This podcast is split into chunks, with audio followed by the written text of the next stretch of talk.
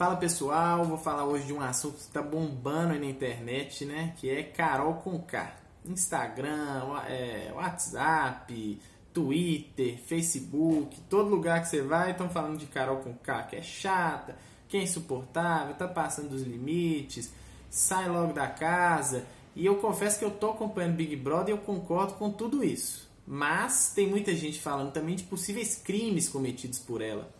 E é esse o objetivo aqui hoje, falar dessa relação jurídica e o que, que acontece no, no, no âmbito criminal principalmente. E mais uma vez, o objetivo aqui, como no canal como um todo, é trazer o direito de uma forma simples, acessível para todo mundo. Até quem não é do direito, eu espero que consiga compreender todos esses aspectos jurídicos aí que estão nosso dia a dia, na nossa vida, né? na rede social, no nosso cotidiano, enfim. Vamos falar aqui especificamente desse caso Carol com K. E bom, eu vi uma notícia aqui que o Ministério Público recebeu 23 denúncias contra Carol com K. É, eu não sei o teor dessas denúncias, o que, que é, mas vamos tratar aí de algumas coisas que eu vi pela internet aí que andam rodando de possíveis crimes. E bom, vou, vou enumerar aqui quais que eu, que eu vi por aí é, assédio, bullying, tortura psicológica, é, calúnia, difamação, injúria e xenofobia. E bom, vou tratar de cada um deles aqui com vocês. É, bom, assédio. Vamos começar pelo assédio. Assédio, primeiro a gente tem que especificar que tipo de assédio. Tem um assédio sexual, um assédio moral. O assédio sexual, nitidamente, não é o caso. Né? Não teve nada de assédio sexual nesse envolvendo Carol com K. Assédio moral. Será que teve assédio moral? Bom, o assédio moral ele é aplicável em situações onde há hierarquia. Então ele se aplica bastante no âmbito do direito do trabalho, que tem hierarquia de chefe, empregado e nitidamente não é o caso. Né? Sobre direito trabalhista, eu indico a vocês procurar a, a doutora Michele, minha grande amiga aqui, vou até marcar ela no, no na descrição. É, outro, outro crime, é, bullying. Bullying também não é o caso aqui. O bullying, na verdade, foi uma lei que instituiu esse o bullying, Lei 13.185 de 2015. E na verdade ela funciona como uma espécie de de informativo para tentar instruir as escolas, institui instituições de ensino sobre a prática do bullying. Ela não tem nenhuma penalidade, ela se aplica a crianças e adolescentes no âmbito escolar. Então também não é o caso. Tortura psicológica também não se aplica aqui. A tortura psicológica ela, é, ela é aplicada no âmbito de tortura, tortura propriamente dita, feita mediante é, tortura no, no, psicológico, mental da pessoa, né? O crime, só ler um pedacinho do crime de tortura, o que, que consiste ele, é, constranger alguém com emprego de violência ou grave ameaça, causando-lhe sofrimento físico ou mental. Isso não ocorreu aqui, causando violência física, grave ameaça. Definitivamente não é o caso. É, vamos lá para os mais falados agora, né? Calúnia, difamação, injúria. Calúnia. Calúnia significa quando você imputa um fato criminoso a alguém. Então, se eu digo, ah, Fulano, o Lucas roubou minha carteira. Bom, e isso é mentira? Isso sendo mentira, isso é claramente uma calúnia. Né? Eu imputei um crime de roubo a uma pessoa que eu sei que não cometeu. Então, também não é o caso aqui.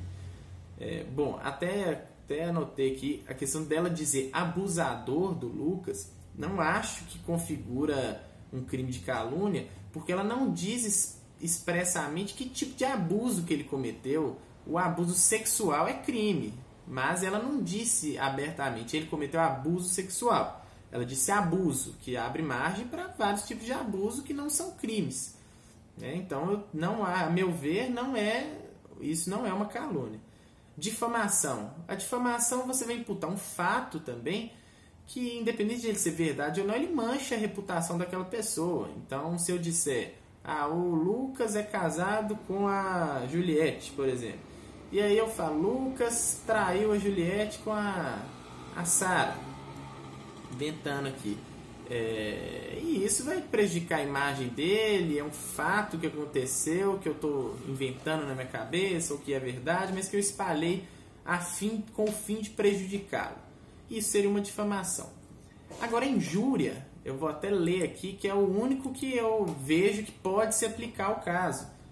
Que é injuriar alguém ofendendo-lhe a dignidade ou decoro. É quando você xinga alguém de algum nome que ofende a pessoa. E isso realmente pode ser, se o Lucas entender que, que, que é cabível, isso vai partir dele. Mas nesses todos que falam que é o único que poderia ser aplicado. Tá?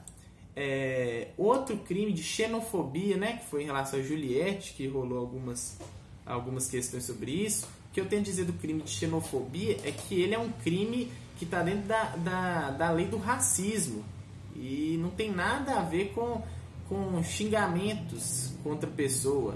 É uma lei específica que, que é bem mais, mais profunda do que isso. E não definitivamente não é o caso. E nessa lei, a xenofobia ela acontece em relação a pessoas de nacionalidades diferentes. Então, dentro do mesmo, segundo essa lei, dentro do mesmo país, não haveria de se falar em xenofobia, pessoas de estados diferentes. É, o que poderia ser aplicado era uma injúria também. Né? Ela fala alguma coisa da Juliette que afeta ali a, como eu disse, a dignidade ou decoro e ela entende isso como uma injúria. Isso vai dela também, como eu, eu dei o exemplo do Lucas. E por, por que, que eu estou falando disso que vai, depende do Lucas, da Juliette? Essas ações que ofendem a honra da pessoa, elas são de ação pública, de ação pública, desculpa, de ação privada, ação penal privada. O que significa isso? Que eu estou vendo essas denúncias do Ministério Público, esses crimes contra a honra, em regra, eles dependem da manifestação da pessoa que sofreu. Porque um crime contra a honra é uma coisa muito subjetiva, né? Às vezes essa coisa atingiu minha honra, eu não ligo muito para isso. Você liga mais, você vai resolver ajuizar essa ação e eu não. Então isso fica a cargo de cada um. Não pode uma, uma terceira pessoa que se, se ofendeu pelo Lucas ou pela Juliette ajuizar uma ação contra Carol com ou contra quem quer que seja. Tá? Outras ações, para quem não está por dentro disso, que são as ações públicas incondicionadas, não depende dessa manifestação de quem sofreu. Então, uma violência, é, um, uma tentativa de homicídio a pessoa tentou matar a outra e não conseguiu, o Ministério Público ele tem o dever de, de investigar isso, né? de, de ordenar que a polícia investigue esse crime, independente da pessoa querer ou não ajuizar uma ação. Tá? E é bom, é, é, é mais ou menos isso que eu queria passar, deixar uma mensagem também, uma importante que eu acho de, de passar aqui, que é muitas pessoas acham que o direito penal ele vai resolver todos os problemas do mundo, né? E na verdade o direito penal é só uma das áreas do direito, né? E como a gente chama de a última ratio, ela é a última, seria a última etapa depois de, de todas as áreas. Se nenhuma conseguiu solucionar, aí sim você vai para o direito penal, porque ele é muito mais incisivo no indivíduo, ele vai é, ele vai restringir a liberdade do indivíduo, restringir direitos básicos do indivíduo. Então ela não deve ser utilizada para qualquer coisa. E eu vejo aqui claramente, isso é uma opinião minha, é o crime de injúria.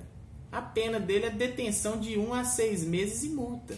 E essa multa nem é convertida para a pessoa que sofreu a injúria, ela vai para o Fundo Penitenciário Nacional. Ou seja, essa pessoa nem vai ficar presa, não vai acontecer absolutamente nada com essa pessoa. Ela vai pagar uma multa lá e olha lá.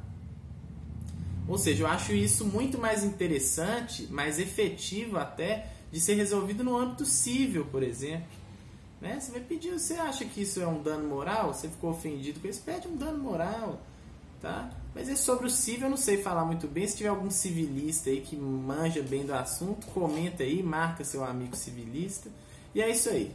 Grande abraço a todos. Desculpa o, o tamanho do vídeo, mas é isso. Até a próxima.